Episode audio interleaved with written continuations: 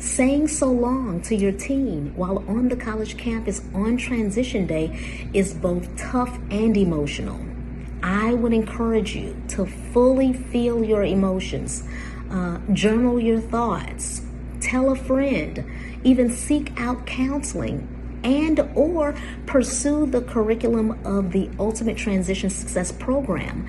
That program helps you to embrace your emotions, validate your journey, that journey that will pave the way to a more healthy transition.